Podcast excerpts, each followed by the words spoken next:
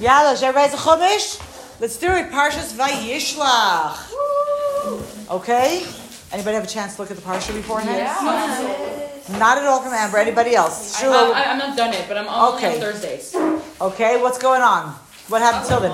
Well, Rape. Lot of stuff. Yaakov has a little rustle. Rape. Lot go- There's a rape that goes on. That's in today's. Uh, today's. Uh, we meet Asav again. They make up. in a trunk. That's yes. Oh, some not good stuff happens to her in. Yeah, that's today's Aliyah. That's Thursday's Aliyah. People of Shem are circumcised. People are And then about died. And then they were, they were massacred. They don't die. They were killed. That's there's a. We need to be careful about our Sorry. our language. Actually, fun fact. Yes. Um, Daled, Yud Daled Kislev is also Reuven's birthday.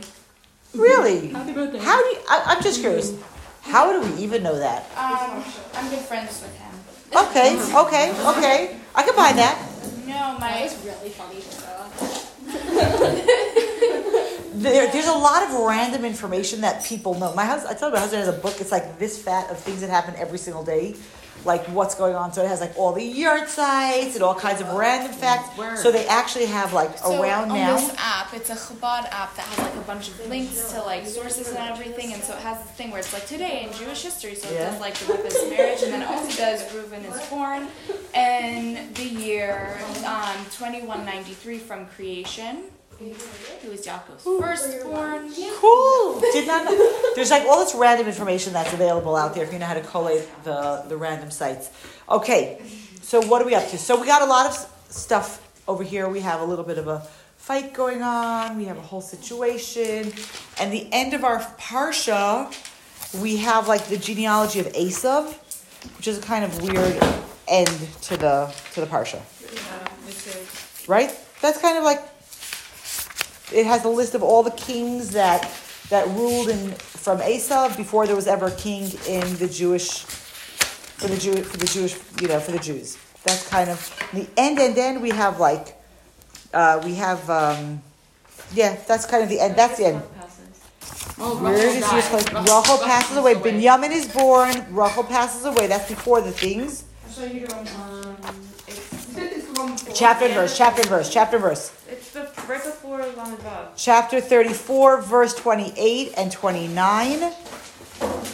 Okay? So Yaakov, Yitzchak passes away over here. Genealogically, it's, it's a little bit out of order.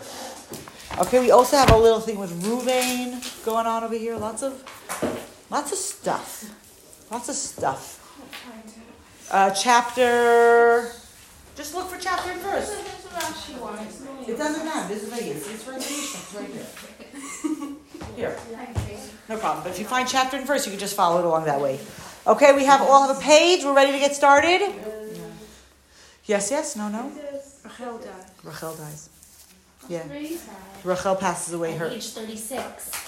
Very Ben young. Oni. Yeah. is really young. So it's interesting. Some, so it's interesting. She calls her son Ben Oni, yeah. and her his father not Ben Oni. That sounds like it. Yeah, but it's not. Ben Oni is the son of my pain, Stress. and um, and his father calls him Binyamin. Binyamin, Son the son of my right hand side, and and and historically, if you track Binyamin, there a lot of stuff happened to to Binyamin personally, and as what? Wait, Spain on me? No, it's not Ben, Ben Oni. Oni. Ben Oni, the son of my pain. Ben Oni, the son of my pain. And if, and, and if you look through, if you look through like Binyamin, more on a like not just the person, but like sort of the the bigger picture, he he has a lot of there's a lot of places of pain in his life. Um, from the tribe, they had they had issues, and he has all he you know he lost his mother at a very young age. He loses his brother.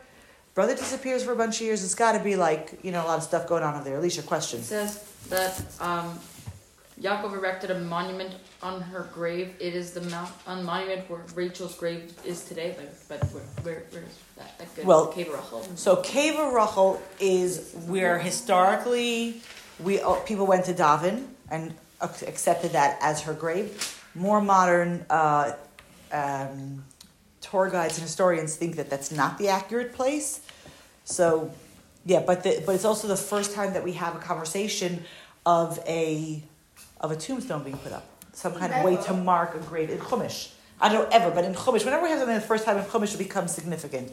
So that's also an interesting thing is the, is the is Cave where we can go to take the bus, bus one sixty seven, I think it is, um, to go and visit her. That's her grave or someplace else is of, up to like modern discussion, but historically that's basically where people used to go to daven and still go to daven there. Okay, I think we pretty much covered the highlights of the parsha. Let's go on and see what's going on over here inside.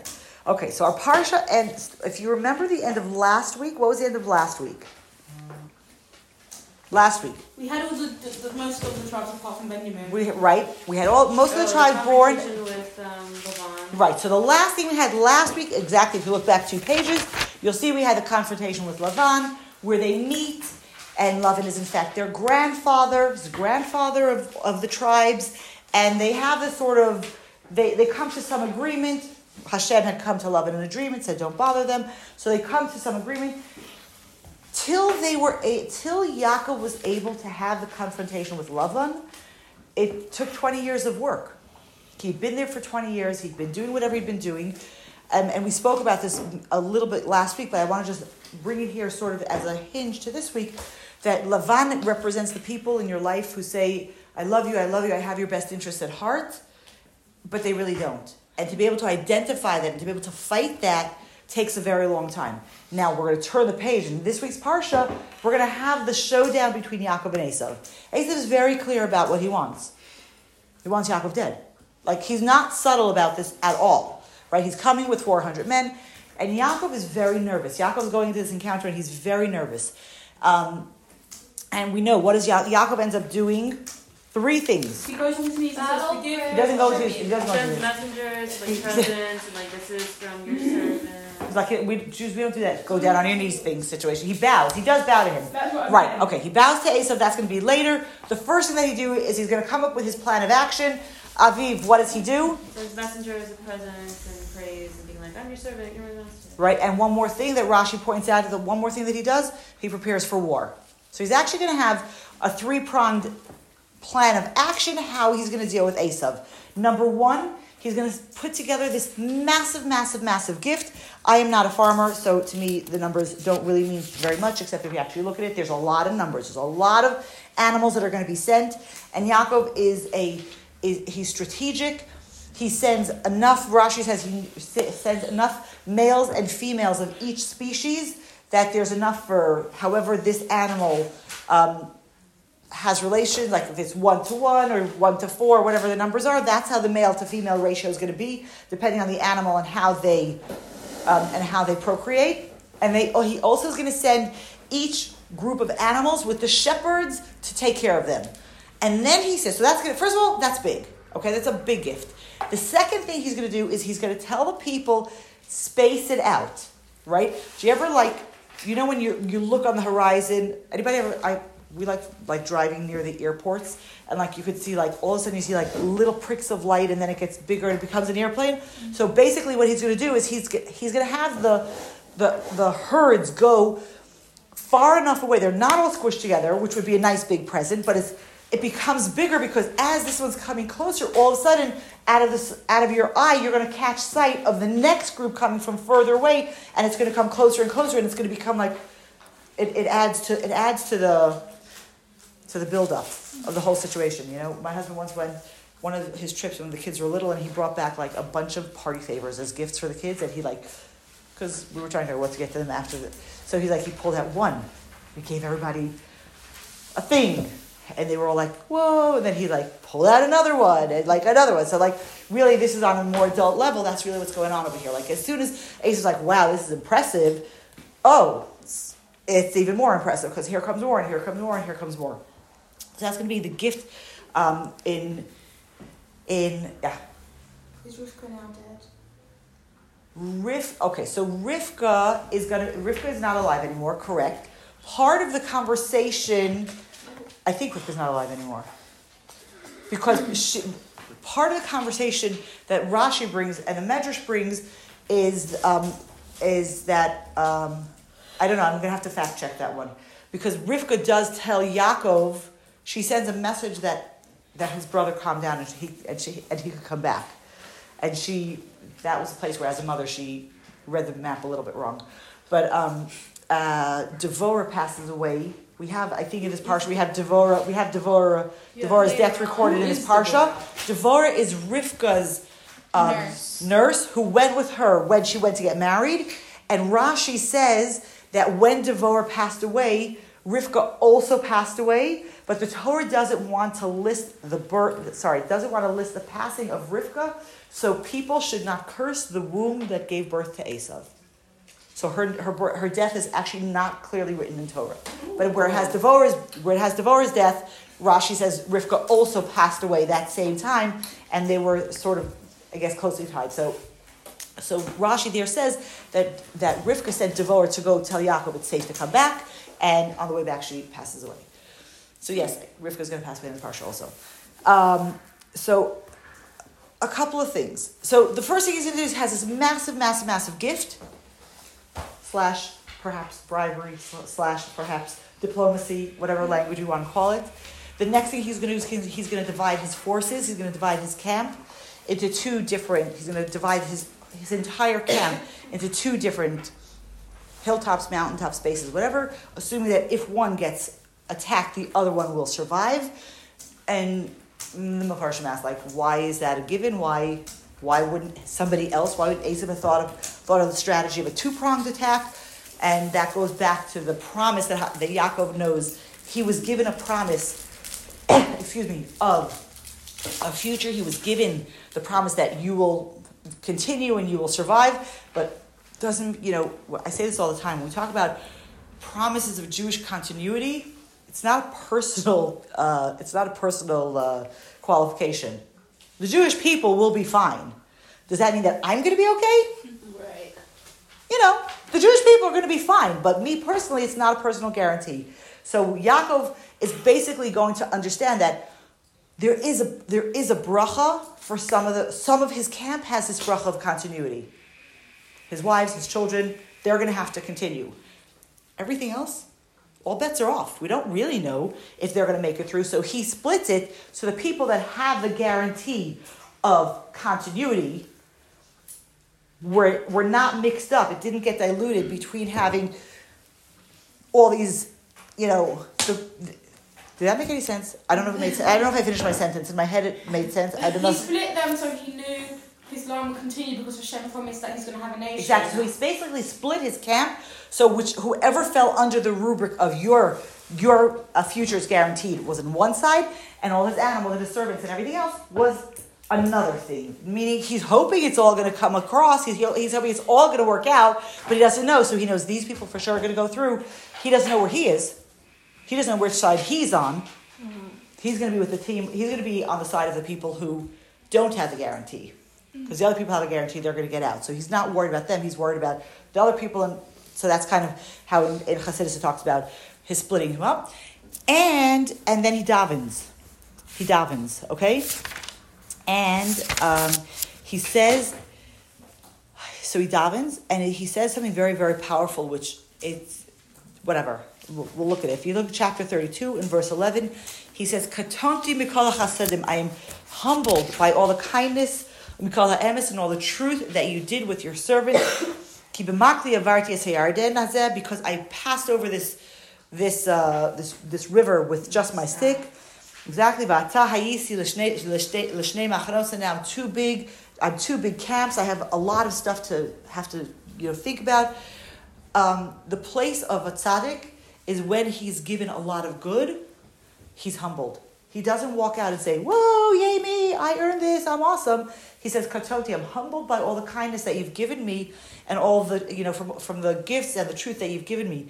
And in Tanya, there's a letter, and it's called Katonti, and it's a letter that the Alter Rebbe wrote when he came out of prison to his Hasidim to say, a, a big, big miracle has happened, and our job now is not to like go smush it in people's faces, but to be humbled by the miracles and the kindness that Hashem has given us. And we know that this upcoming week is Yud Tes Kislev, when the Alter Rebbe was in fact liberated. So I thought that was a nice little thing over there. Okay, and he continues on. He davens a little bit longer.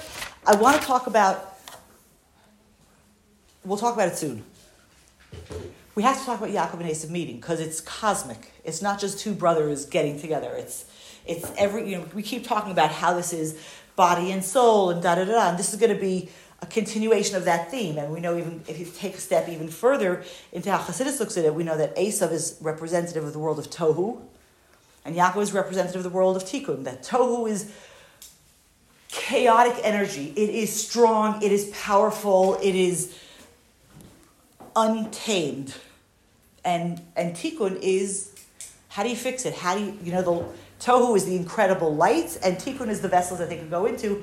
And the question is, and part of what Hasidus is going to look at this this this encounter and say it's Tohu and Tikkun uh, meeting and saying, are we ready for Mashiach? Are we ready? Yaakov comes, and we're going to talk about it later when he when he comes to speak to, to Esav, and he basically says to him, "We have." He says, "I, I lived with Lavan, and I." He, Rashi says he kept all the mitzvahs, and the question is, like, what's his point in saying that? And basically, Chassidus says, Yaakov is saying, "I did whatever I have to do to get ready for Mashiach. Like, did you do your part? Are we ready? Like, Yalla, can we just go to the Geula?" And he's like, eh. "Didn't exactly work out like that." You know, and so Yaakov realizes like he didn't do his part, so it takes two to tango actually in this case, and so we, we are not yet ready for the geula, and that's why even though Esav in this meeting, which we're going to get to soon, is going to be so overwhelmed with his meeting of his the meeting of his brother, which we'll talk about, but he isn't actually ready for Mashiach. So when we talk about is this cosmic encounter ready, no, it wasn't, but that's really what it was. It really was this. There was going to be this. Are we ready to join forces? Are we ready to put the lights of Tohu into the vessels of Tikkun and then have a rectified world? That's what Yaakov was hoping for. But Asa wasn't ready. Do you think, or does any kind of rabbi say in any text, like, that this has anything to do with today and Mashiach coming? Because Esav, the Muslim, the Arabs, and us, Asa's actually Rome. Asa's, Asa's our exile that we're in now. The, the, the Gullus that we're in now is considered it's called uh, Gullus Romi, the, the Roman, so to speak, that's where the exile started. And that's really where we are now. We're still under the dominion of, Okay. of Rome. Okay, but okay, so still same question is like, do you think that it's only up to the Jewish people then for Mashiach to come, or is it up to the whole world then? Because if it's up to Esav and Yaakov, then it seems like it's not just up to us, the other. Right, right. Okay. I, the answer is I don't know. I mean, I, I no, I'm going to say the answer is I know that. I will say I will say uh, one thing. I think that when you talk about Yaakov and Esav and you talk about primordial forces, they were like the they were the first they were like the, the base conversation. Once it goes through history and it gets diluted, it's not up to one person anymore. It's not up to like there they could have solved the situation. Yaakov and Esav, Yaakov and Esav together could have like come to some kind of resolution had they been ready. But I think like as we've gone through history, the the power of Esav is no longer in one person. It's it's diffused through through the entire world. And same thing, Yaakov is not in one person. We all have part of that energy of Yaakov. The bigger question that we have to ask ourselves is, and we talk about this a lot with different in different parts, and we talk about different people, and, the, and it's still a true statement that you know Yaakov and Esav really represent the forces. If you take what you know, step down from Tohu and Tikkun, which is like really big, but and a more uh, if you step it down a little bit, you know, Yaakov is a place of the spiritual, and Esav is the world of the physical. And the question is within our own lives, where do we face down Yaakov and Esav? How in our own lives do we find balance between the spiritual and the physical, and what's ruling us at any given time? And how do we approach that conversation? And that's really one of the things that Hasidus talks about. That when we come to a situation where the spiritual has to show down, have have a showdown with the physical, there's really not one way of doing it. Sometimes you think this is the only way. My parenting method is like this. My my behavior method is like this. And Torah is saying no, that's not true. It's multi it's multidimensional. You have the fast. You have the part of bribery or diplomacy or whatever you want to call that. You also have the place of preparing for war. That you have to be ready. Sometimes when you talk about, you know, with us and our relationship with the physical, we sometimes have to like, I think when we say go to war, it's take a strong stance against something that we we don't really want to be doing, but somehow we find ourselves doing it again and again and again. like we need to take a stance, and that's war. That's like that strength of planting your feet and saying, "I'm not going to do this." That's a warlike behavior. That's warlike behavior within ourselves. And the other places that we need to daven, we say, "Hashem, you got to help me with this one." Like we don't do only one. It's not like it's all up to me or it's all up to Hashem. Like we got to do both of that. Ya- Yaakov made his first preparations where he practically was he he did a lot of he did a lot of preparations. He sent the gifts to Esav, and he practically split the, the forces and da da da. And he also davened, but it wasn't. I'm only going to daven. Hashem promised everything's going to be okay, and I'm going to be okay. Like that wasn't his attitude. And it's interesting. Rabbi Yehuda Nasi writes in his in his he writes in the he had like a it's like a it's not really a will, but it's like he has all these. It's called a tzava. It's called a will, but it's like all these like things that you should do. And one of the things he does is that if you ever have an encounter, if a Jew ever has an encounter with non-Jewish officials, they should read the parsha of Vayishlach before they go to meet them, because it talks about the encounter between the forces of of holiness and unholiness, and like to sort of remind ourselves of the, where we're supposed to be going. And and he also talks about like anytime somebody, I guess I don't know this is so practical for us today, but he also talks about the idea that whenever somebody travels, like the Motzei Shabbos before they travel, they should read Vayishlach to say, how do we travel? How do we encounter the world? Esav representing the entire world and the forces that don't want to support us in what we're doing. How do we encounter it and how do we fortify, our, fortify ourselves in that conversation? He says, read Parshas Vayishlach beforehand. That's the blueprint for how we deal with the world at large, with our smaller challenges inside ourselves, and our challenges inside ourselves. I don't mean that they're small when I say that they're small. I just mean that they're not like solving world peace, but it's inner world peace that we're, we're trying to achieve. And, and how do you do it? You need to say, wait a second, we have to we have to come at it from many, many different angles, and we need all of it. We can't just say, God, you need to take care of this. Like there is a place where yes, we have to, you know, give things over to Hashem, but there's also the part like, what am I doing? Like if I have an anger issue, it's not just enough for Hashem, for us to say, Hashem, take it away. Like go to go to anger therapy or like deal with it. You know, you can't just say, oh, I wish it was differently. Like life doesn't work like that. At the same time, we also know it's not only up to how much effort we're going to put into anything. There's our effort plus Hashem's bracha, and that's really where we're going to, you know, kind of where we're going to see this. response? Post Esau's response. That's out of our control. Yeah, We can't control his response. We can't control his response. but it's still a factor in what's going to happen.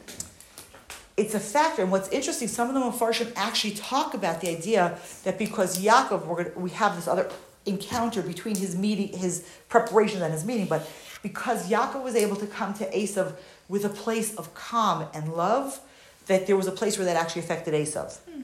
That he also, there's a whole conversation where he, where Esav hugs and kisses Yaakov, and Rashi goes into a whole conversation or a short conversation about was it real or was it not real, and that's part of we do we can't control another person's response but we can control our what we put out into the universe is very often what we're going to get back. We come at we come at a situation with anger we're going to get smacked back in the face. Doesn't mean that we it doesn't mean that we have we don't control the other person's part of the conversation but that's actually not even our job that's not our responsibility what they're going to respond our responsibility is how we behave and what we do and that's what's important not not that, of course, in this case, it was very nice that Esav actually didn't kill his brother. Like, that was very nice. And we're all sitting here in 2022 and very happy, like, that didn't happen. But that wasn't, that almost, in our personal conversation, that almost isn't the, that is, that almost isn't the answer. The question is, how do I come to the situation? I can't control that part of it. I control my part of it. So I can control how I react to physicality. I can control how I react to challenge. I can't react, I can't control the response. I can only control my part of the conversation to, to challenge. Did you have a comment? No. No. Okay. Just say it. So he sends it. He sends off the whole gift. Blah blah blah blah blah blah. And he tells them every. He tells every group. Tell him when he says, "Who are these people?" You should tell him that Your servant Yaakov. your servant Yaakov sent me right. Also, the other interesting in the beginning when he sends the parsha is called Vayishlach. He sends messengers to Esav, and he and uh, and they and they come back. They come back in verse seven, and they say, uh, "We went to your brother to Esav, and and Rashi says that you were asking us to go to your brother, but he's not. he doesn't feel the brotherly love yet. He's still coming.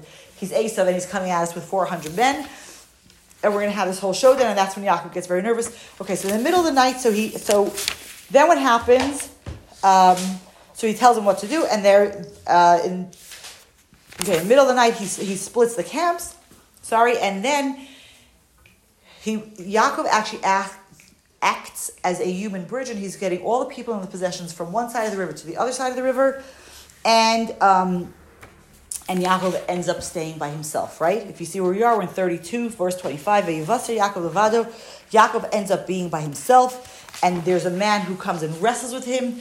Adalot hashachar till the morning dawn. Yeah, and um, and then the, this person sees that he can't he can't uh, win him, so he sort of he injures him in his sciatic nerve up here, and um, and then and then this this person says to Yaakov, "Let me go," and Yaakov says that I will not go until you bless me. Right, so so the so this person says in verse twenty eight, "What's your name?" He says Yaakov. So he says, "You're not going to be called Yaakov anymore. What are you going to be called?" Yisrael. Why? Kisarita im Elokim ve'im anashim v'tuchal. Because you, you struggled with man and with God and you prevailed. And then Yaakov asks him what his name is. He's like, what does, what does it matter what my name is? And he blesses him and he, and he leaves. So, um, so Rashi says, who is this person that Yaakov, Yaakov wrestles with all night? Angel. Asav's angel, the Sar of Asav, the minister of Asav. That means that the spiritual showdown between physical and spiritual has already happened before they meet in the morning. Um, in Hasidus, it talks about that Yaakov, well, in, in the Pasuk it says that he left some small things on the other side of the river and he went to get it. And, um, and so the Rashi brings the idea that righteous people are, are very protective. They're chasam they're, they're they are particular. I don't know if that's the right word. Um, careful, maybe is a better word. don't take things for. They, they, he, he wouldn't just say, oh, it's a little thing, I'll just leave it. And the reason is because it's tzaddik, everything that they own has sparks of holiness that they've elevated. So if I leave it there, I'm not just leaving the, the little thing, I'm leaving the sparks of holiness that I released and that are really part of my are part of my service. So that's why he goes back. It's interesting in the Hasidic in the Hasidic uh, books they talk about that the he went back.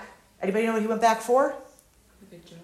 A little jar, right? He went back for a little jar. We're in the month of Kislev. Where else do we have the image of a little jar? The Beis Hamikdash. The Beis Hamikdash. And in Hasidic Sfarim, they talk about that the what he went back for would later be found by his descendants when they go to It's the Beis Hamikdash. Jar? You know, I don't know. I'm just telling you where the link is made. That the cruse of oil, that the Maccabees were going to be fat, we're going to find was what he went back for now. That's crazy. Maybe it wasn't exactly the same. Maybe it's the energy. I don't know exactly. But in the Chassidish Sfarim, they definitely talk about the idea that he goes back. What is he going back for? He's going essentially he's going back for that, which is going to be the miracle that we're going to be celebrating Did this month as well. also, the jar he went for, like, what did it contain? It doesn't. It doesn't actually say. It doesn't say Oh, what. It doesn't say what was it. It says it, it was. It Oil. says that he went back Just for. the jar itself. He went back for a jar. Okay. And we say what? And so they say, what's the jar that he went back for? He went back for that that pach katan that we know for all from all our Hanukkah stories, that little cruse of oil. So he went back for that. Um, we have a t- one of the things in the, one of the prompts that came up this this uh, this week was that uh, this place of this wrestling with with you know Yaakov wrestling with the angel that when we are in a place of, of distress or stress we have to wait until we see the blessing from it I'm paraphrasing the prompt does that sound vaguely familiar or I totally messed it up No idea. No, that sounds familiar. yeah it was I think Leah Leah. It was Leah. So she basically was saying, like, what do we learn from this oh, encounter that Yaakov says, I'm not going to let you go until you bless me? Like, what does that even mean? Don't let me, I'm not to let you go until you bless me. Like, we struggled, I won, goodbye, have a nice life. But really, everything that we struggle with in life at the end has to have some kind of blessing for us. There has to be some place that we walk out of that encounter stronger and better because we've had it, or else you wouldn't have had it. To, to, just like we talk about often, the neshama doesn't come down to the world just to go back and be as good as it was before it came down. Like, what a waste of time for the neshama. You're sitting and basking in the glory of God, which, by the way, you don't use for anything else except when you talk about the neshama and Hashem, right? Like, it basks in the glory of God, right? Um, the neshama doesn't come down here, be bodied for 70, 80, 90, 120 years, and go back, and it's all, it hasn't gotten ruined. Shkoyach, that's not so helpful, right? That's not what we're looking for to do. We're looking for it to come back enhanced and beautiful. When we have a struggle, when we're in a situation where it's tight and something is coming up against us and saying, you can't do this, it's struggling with us, we have to understand that in there is a bracha for us, and we shouldn't let go. We, and the truth is, you know the experiences that we keep going back to and we keep playing back in our head because they still bother us? If we didn't get the bracha out of them, They're going to keep bothering us. They're going to keep bothering us until, so yes, maybe it's therapy, but it's also being able, and maybe that's how we see the bracha in what, whatever it was that happened to us, right? So that, that those, that's what that encounter is. And one of them, Farshim, also talked about the idea that this embrace, Yaakov struggling with the angel, comes in two different forms. Comes in a fight, and it comes in a hug. Mm. It comes in a hug. It comes from a place of strength, and it comes from a place like it comes from a place of anger almost, and a place of love. And the question is, how do we approach our struggle, and how do we approach what we're doing? Sometimes we need it to be one language, and sometimes we need it to be another language, and we need to figure out what what it is that's going to help us get out of the situation because that's the end, that's what the point of the encounter is. The point of the encounter isn't just that we should get smacked down to the floor. The point of the encounter is how do we come back up stronger and better. And here Yaakov is in fact going to get this angel to acknowledge that the blessings that he got are do in fact belong to him, and he's going to. Uh, so he gives it to him, and he also gives him a name change. Does the name Israel have like a meaning? Yes, so the name, so so that's very true. So the, the name Yisrael, later on Hashem's also going to rename him. He's going to use the same name. Yisrael, if you look at the word, okay, Yisrael, you have the letters Li, Rosh. You see how, if you switch these letters around? You see? See what I just did? Rosh. Li, Rosh. His head. You're, you, you're, you're a head to me. You're a head to me. Ah. Okay? That one of the names, and this is what later on Hashem is going to give us the name that Jewish people are like the head for Hashem. They're like very, very special.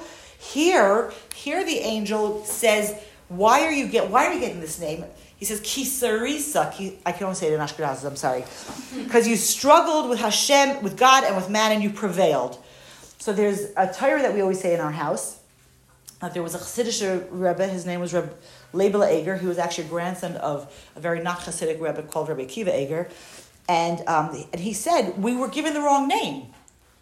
Look at what the look what the angel says. The angel says to him, "I'm not going to call you. You're not. You're not going to be Yaakov anymore. You're going to be Yisrael. Kisarita im Elokim im Anashim Tuchal." So Rebbe Leibel Eger says we should be called Bnei Tuchal, the people who prevailed. Like that would be a nice bracha. Like what are you calling us? The people who struggle? That that's our name. And he says that is that is the game. We are not we are not guaranteed success. We are guaranteed that we will be able to continue to struggle and to continue in a good way. That we'll continue to fight and we'll be able to. Tanya talks a lot about this the, the place of the struggle, the place of when we say, but my life should be easy and it should all be smooth for me, maybe we're not actually reading the map so closely. Maybe that's not what we're meant to do. Maybe we're meant to struggle with the darkness and not necessarily be in that place of smooth sailing tzaddik. Maybe that's not us, but the place of that we're guaranteed that if we continue to fight and if we continue to if we continue to struggle, it's going to be good. We're going to end up. This is my my twist. That we're going to end up from the place of struggle. We're going to come to a place of really being on top of the situation. Your head is on top of your body. Li Rosh. That we will end up being in a good place. We might not be guaranteed that we're going to win this this battle or that battle, but at the or this war that war, but we're going to win the battle, lose the battle, win the war. That one. Um, I was like, what are the others going on here? I knew somebody to help me over here. Um, and, and so really he says that is our name because our name, it doesn't, there's no guarantee that our life was meant to be smooth and easy. But it's as long as we're able to continue to fight for Hashem and fight for what we know to be true and to fight for living a Torah life, then that's, that's all that's being asked of us. Okay? So, um, so that's two things about that struggle. Um, so then we, so then Yaakov is limping. That's why we don't eat the, the that that sciatic nerve is actually goes through the back of an animal. So we don't Jews don't eat that part of an animal. I thought some Sephardim. do. Sephardim do. So I'll tell you what. I'll tell you what. There's a nerve that goes through the back of the leg of the animal, and in Ashkenazi uh, kashering situation, It's difficult. they don't. They don't. You, they don't have. They don't know. They, there's no misora. There's no way. To, they don't really know how to take it out. It's called treibern to devein. So they don't know how to do it. So the back part of an animal in Ashkenazi sh- uh, shechita is never kosher. You can sell it to some to other people who can eat non-kosher. It doesn't matter. But some Sephardim know how to know how to devein it, and that's why if you go to Sephardi restaurants with people who know how to do it, you might be able to get cuts of meat that are not kosher for Ashkenazim. So can we eat it if there's a spider? I'm gonna say I don't know. I, I, I, I it's huh? Like, where's the correlate? Like, why? Because some man had his hip hurt once. Like, do we not eat this part of the animal? Some Where's the correlation on that? Okay, so the first thing, so the first thing that we're talking about Yaakov, we're talking about Yaakov, right? We're talking about Yaakov. It's going to be first of all, I want to say three things. He's the man. No, I want to say three- I want to say three things. First of all, the fact that Torah records it makes it significant. Yeah. Okay, and if it's being recorded, the, Torah actually says over here, and therefore we don't eat it. We don't eat the sciatic nerve. Um, uh, so the, first of all, the fact that yeah, that Torah records it. Here, it's be it's interesting because Mefarshim talk about the idea that this therefore Jews don't eat the sciatic nerve seems to be an out of place comment in the storyline, and whether that would have been a law anyway, and this now becomes the reason why we don't do it. There's a conversation why it's placed over here, um, so that's kind of one and a half, and um, things that happen to Yaakov, and Yaakov is the one who is actually the father who starts the Jewish people fully because it's been kind of coming down Avram and Yitzchak and Yaakov, it's going to be all his children, um, it becomes very significant to us. So if we talk about the idea, oh, it's just a vein, that's one thing. But the but the and here this is my own take. You don't have to buy this part, okay? Um, the place that the angel was able to harm Yaakov was in a place where he person. Well, this is not mine. This is Hasidus talks about this. He was able to harm him in a place where his mitzvahs were shaky.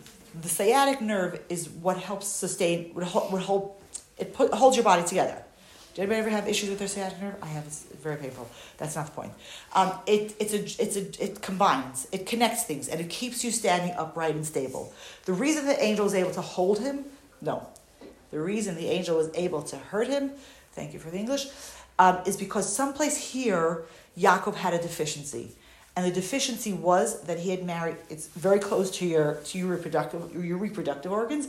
And the fact that he had married two sisters, which is going to be prohibited by Torah, opens up the window of a place of weakness spiritually for Yaakov so he could be harmed physically. Okay, that's kind of very clear in the Sfarim. That's very clear in Sfarim and Chassidus, they talk about it a lot. I'm wondering, you know, why do we not eat the sciatic nerve? To remind us that we are only vulnerable in the places where we are physically vulnerable in the places where we are spiritually weak.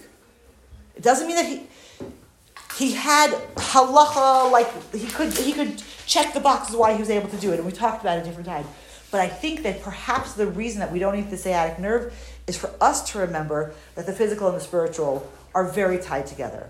And when we're when there is a place where we are hurting, we are we are not strong, let's say, in a spiritual place, it has the possibility of having physical ramifications.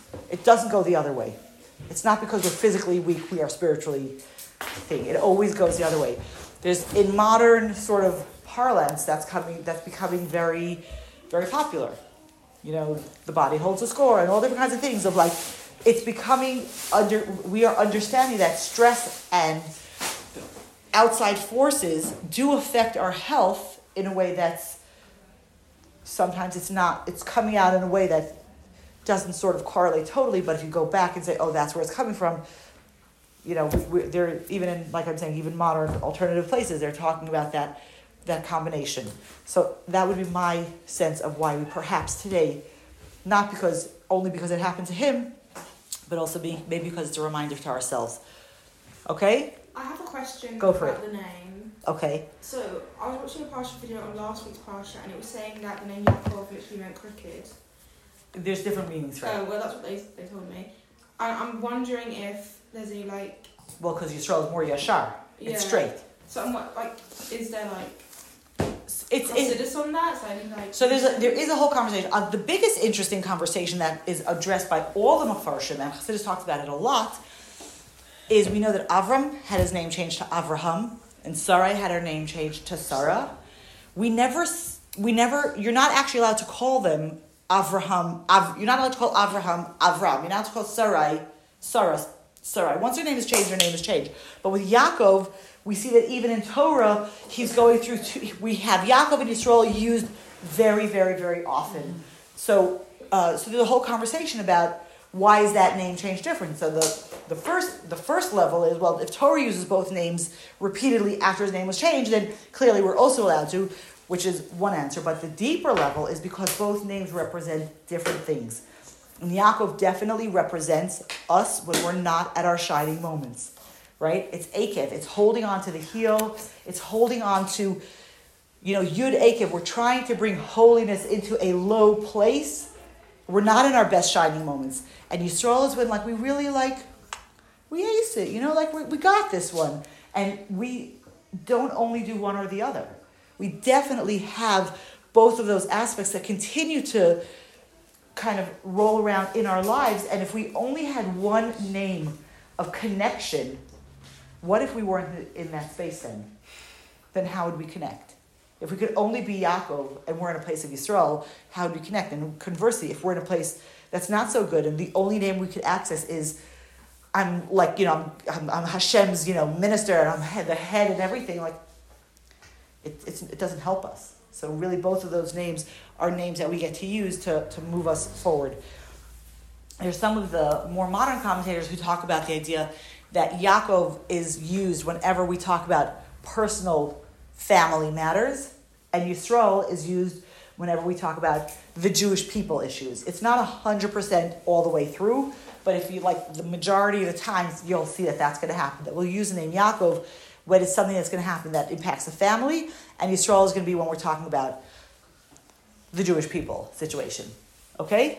Mm-hmm. Beseder, chapter 20, chapter 33, and now they're going to they're going to actually meet. So it's the whole morning after, the whole we had the whole the, the gifts went, da da da da da and now we have the next morning, and Yaakov lines everybody up, and he go, they all go to they all go to meet, and they and they bow to him, and um and in verse four, if you say Vayaretz Esav Likrato, Esav runs towards them, Vayichad Kehu, and he hugs them, and he he falls on his neck, Vayipchu, and he kisses him and he cries. And if you notice what's on top of the word Vayishakehu, a lot of dots. There's a lot of dots. You see where I'm verse 4? There's a lot of dots on the top of the word Vayishakeo, and Rashi's like, what's going on with that? And um, and Rashi says, Rashi actually brings um, Rashi brings two so the first he says Vayichad Kehu, that he hugs him, that he had like Rahmanis when he saw everything that was going on. He saw the everything and he was like he was overcome with emotion. So Vayishakeo, when he kissed him, Rashi says, there's a disagreement on this situation. What do some people say and what do some people say? So machlokas. Obviously, it's a machlokas. Or like just total Right, emotion can hold it. Right. So, so Rashi says um, some say that um, to say that he didn't really kiss him with his whole heart, and some say, and and he's and and he, he quotes Rabbi Shimon Bar Yochai who says that it's a known fact that. And this is really the second opinion that the known fact is that Esav hates Yaakov, but this time his his uh, his Rahmanis was aroused and he did kiss him with his whole heart. So there's there's a machlekes going on up here. Shkoyach, that's very helpful. But uh, so what does it mean for us? So what does it mean for us? Um, so if we go back to Yaakov being spiritual and Esav being physical, we we there are many ways we could decide to interact with the world. We could ignore it, and we could also sort of try to embrace it. And and in Chassidus it talks about the idea that if you look at this kiss, Rashi says first that it wasn't um, it wasn't really wholehearted. They re- didn't really it wasn't really he didn't do it with his whole heart. And so in Chassidus it talks about the idea that sometimes when we try to marry physical and spiritual, it's awkward. It doesn't really it doesn't really work. We're trying to make it work, but it isn't really what it, it's, it's. We're just kind of forcing the issue. It doesn't really. We don't really mean it. But if we actually can find a way to harness the physical and use it for spiritual, then it's something that we could, in fact, get to this place of actually understanding how we re- how the physical really helps us in our spiritual and how they really are a marriage and they work together to serve Hashem it's it's it's a it's a thing to think about. And I think if we thought about our own lives, we totally would see it. There's sometimes we're like, I really want to try to do this mitzvah, and we start doing it where it's sort of like we're not so comfortable in it, but we really want to do it, so we like are trying to do it, and then it gets easier and smoother, and that's really how we're marrying physical and spiritual. How we're taking the way we dress, the way we eat, the way we talk, all those things that are physical things, and we want to do it differently. We want to do it in a holy way and when we start doing it, it feels awkward and unnatural. And then as it gets as we work on that relationship, it becomes easier and more smooth to be able to respond in a godly soul forward manner. I don't know if that made sense in English, but it made sense in my head. Okay? Whoa. Where's time? Okay. Then oh, so they the, Yaakov and Esav hug and kiss, and then all the, the families, the wives and the children come we had a very funny thing that happened in the house this week. That um, because it, it, says here that that uh, the maidservants came with their children and Leah came with her children, and then it ca- then came Yosef and Rachel. And Rashi says, why did it say Yosef and Rachel? Because Yosef didn't want Esav to see his mother. He said, my mother's beautiful. I don't want her to see him. I don't want him to see her. So he put her behind. Aww. He put his mother behind him to sort of hide her. And I, I always thought it was like it, it just didn't make sense to me. Like the idea made sense, but the physical Yosef is a little boy. How old is he? He's.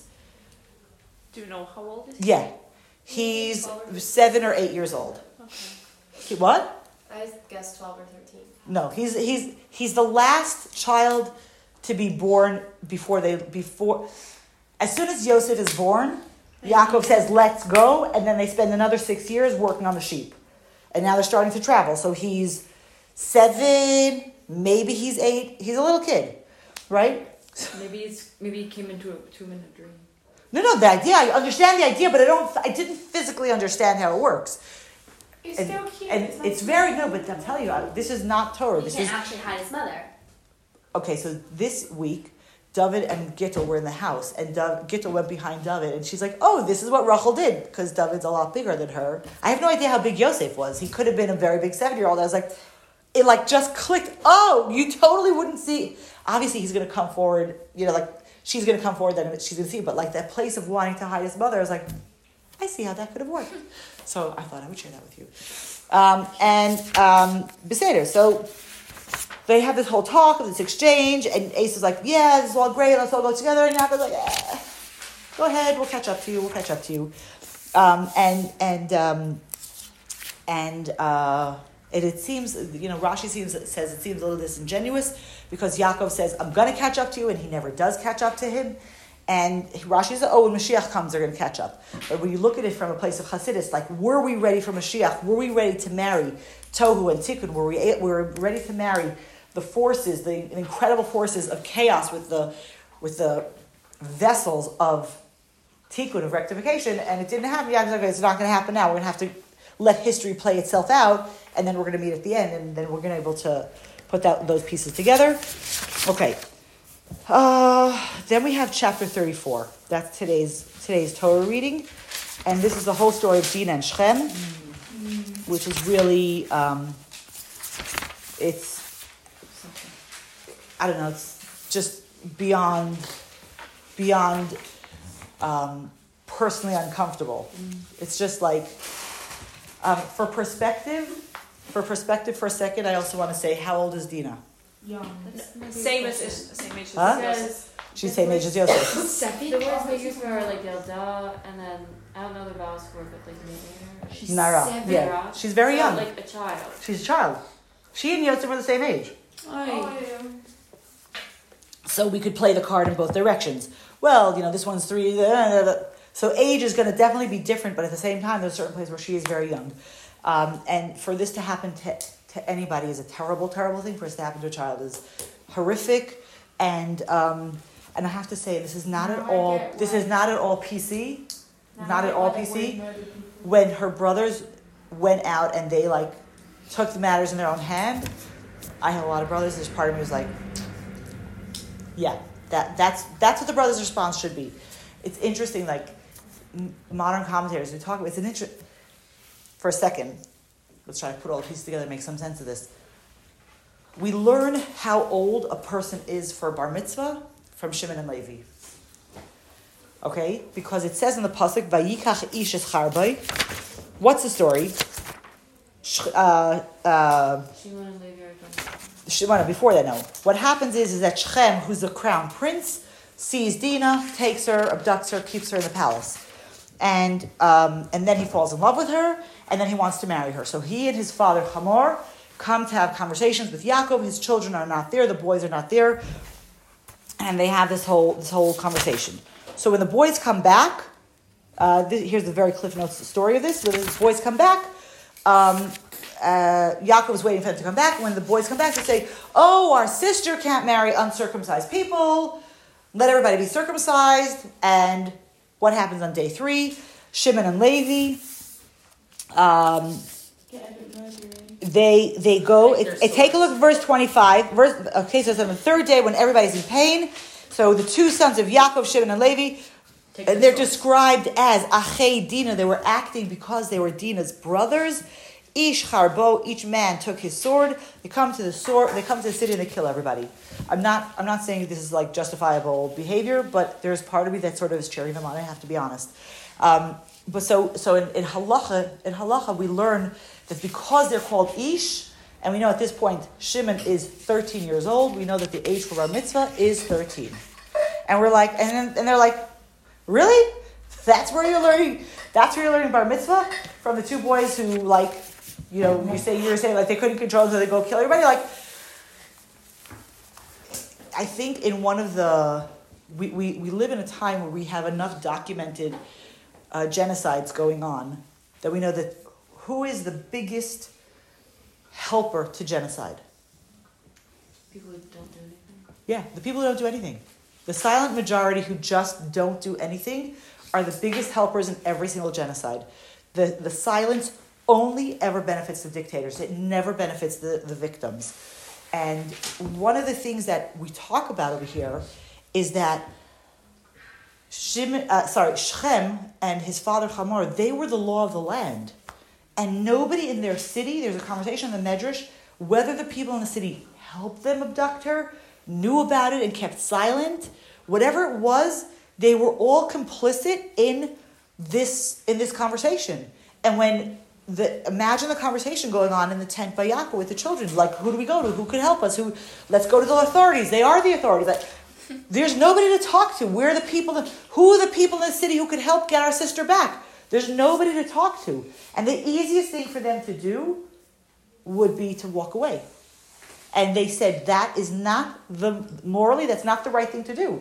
Somebody has to stand up for this injustice. Parenthetically, the Rambam talks about the idea that, that non-Jews then kept the seven Noahide laws, and when they did not, any non-Jews who did not keep any of the seven Noahide laws, including having courts of justice, which clearly was not in effect over here, they actually are they're actually um, they're chayiv misa. They get the death penalty for not keeping the seven Noahide laws. Now, remember, you cannot go out on the street and say anybody's not keeping the seven Noahide laws today. You have permission to kill them. That doesn't work. Okay, we you will still go to jail. Um, but there, there is a place where technically they had halacha on their side. They also had the moral right on their side. Um, and the other thing, a sad commentary by Samson Raphael Hirsch, he says that why did they ask for everybody to be circumcised? Because there was a problem that all the neighbors would come join the fight. And Rav Hirsch says, they would say, oh, it's just a bunch of Jews, it doesn't matter, nobody's going to come to their defense. Um, so if you know the time when he lived, it was, it was kind of thing. The bigger question that we want to ask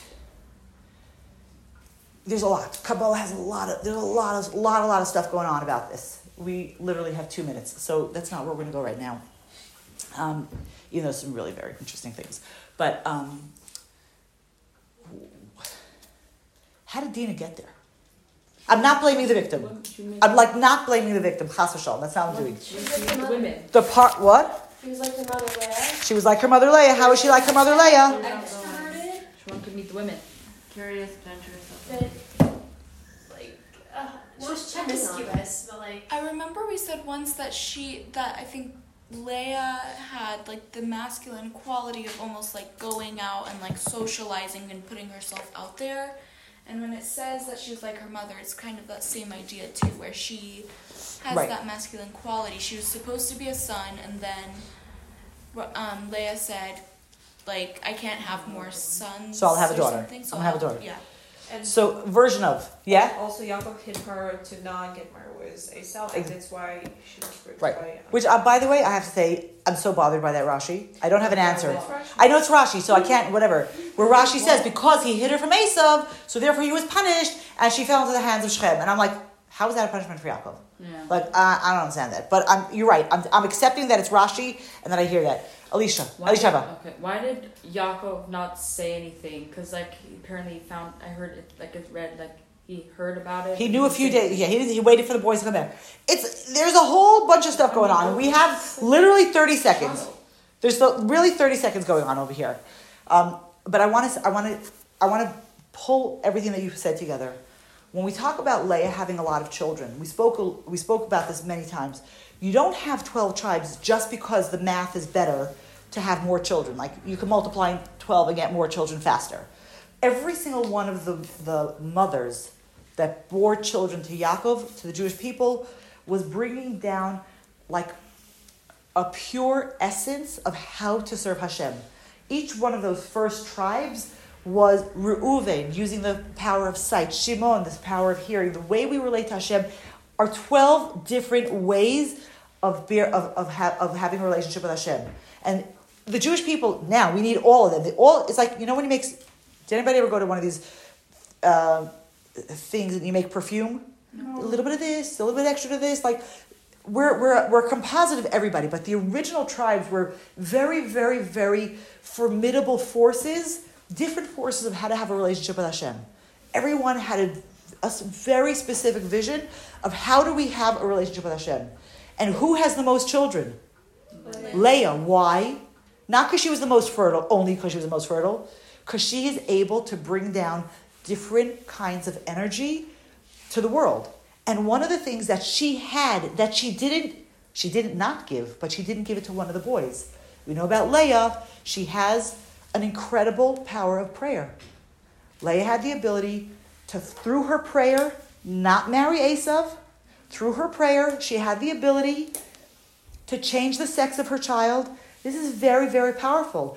Leah has the ability to go, Leah personally had the ability to go to Esav and change Esav. And she said, I don't want to do that. That's not my job. I don't want to do that. But the ability that she had to do that, she still had. And who did she give that to? She gave it to Dina. She gave it to Dina. So when Dina was going out, Where was she going? She's going to see the fashion in Shechem. Like, what was she going to do? Oh, I wonder what they're all wearing in the market, right? No, she's a daughter of Leah. Leah went out to Yaakov. You're saying about the promiscuous, promiscuous, where she went to Yaakov and said, "You're coming to me tonight." That was Leah's promiscuity. I want to have more tribes. Dina, who is the child of Leah, who has that ability, who wants to bring more souls to Hashem, is going out to Shechem to say, "Where are the girls? Who can I speak to? Who can I influence for the? Who can I influence to come under, you know, tachas kanfei under the wings of Hashem?" This is she's coming from the one monotheistic family in the entire world. Everybody has a job to do. Everybody's going to do something, and she goes and she wants to see how she can make a difference. Now, she personally had a disastrous situation go on, but what's the end of the story? What happens to all the women of Shechem? The women and children of Shechem? They're all taken By Yaakov. by Yaakov's family. Meaning, who's there? Dina, who went looking for them to help shepherd them in holiness, is there to be a mentor for them. Did she pay an incredible price? Absolutely. You know, we're not e- like I don't think anybody around this table is going to say, "Oh, that was that was worth the price." Like, I, you know, we're not we're not going to say that at all. But what she set out to do happened. She wanted to bring people to Hashem, and all the people, all the women, and all the children end up coming into Yaakov's camp. That's very, very, very powerful. That's very, very powerful. Then we go into the. We didn't get to a lot of things. There's a oh, crazy stuff in Kabbalah about like the energy that was in Shechem that Dina had to draw out. It was crazy. Lots of crazy stuff going on there. Um, um, and then we have the, the families of then we have the, the, families of Esav and the children. Blah blah. Okay, we got a little bit of parsha going on here. Vayishlach, when we go out and when we go and encounter the world, and when we go to uh, to meet whoever our personal or whatever our personal Esav is right now, we have to know that we have the ability to be successful, to overcome any kind of challenge, to know that we have a multi-pronged approach in how we and how we, you know, affect change.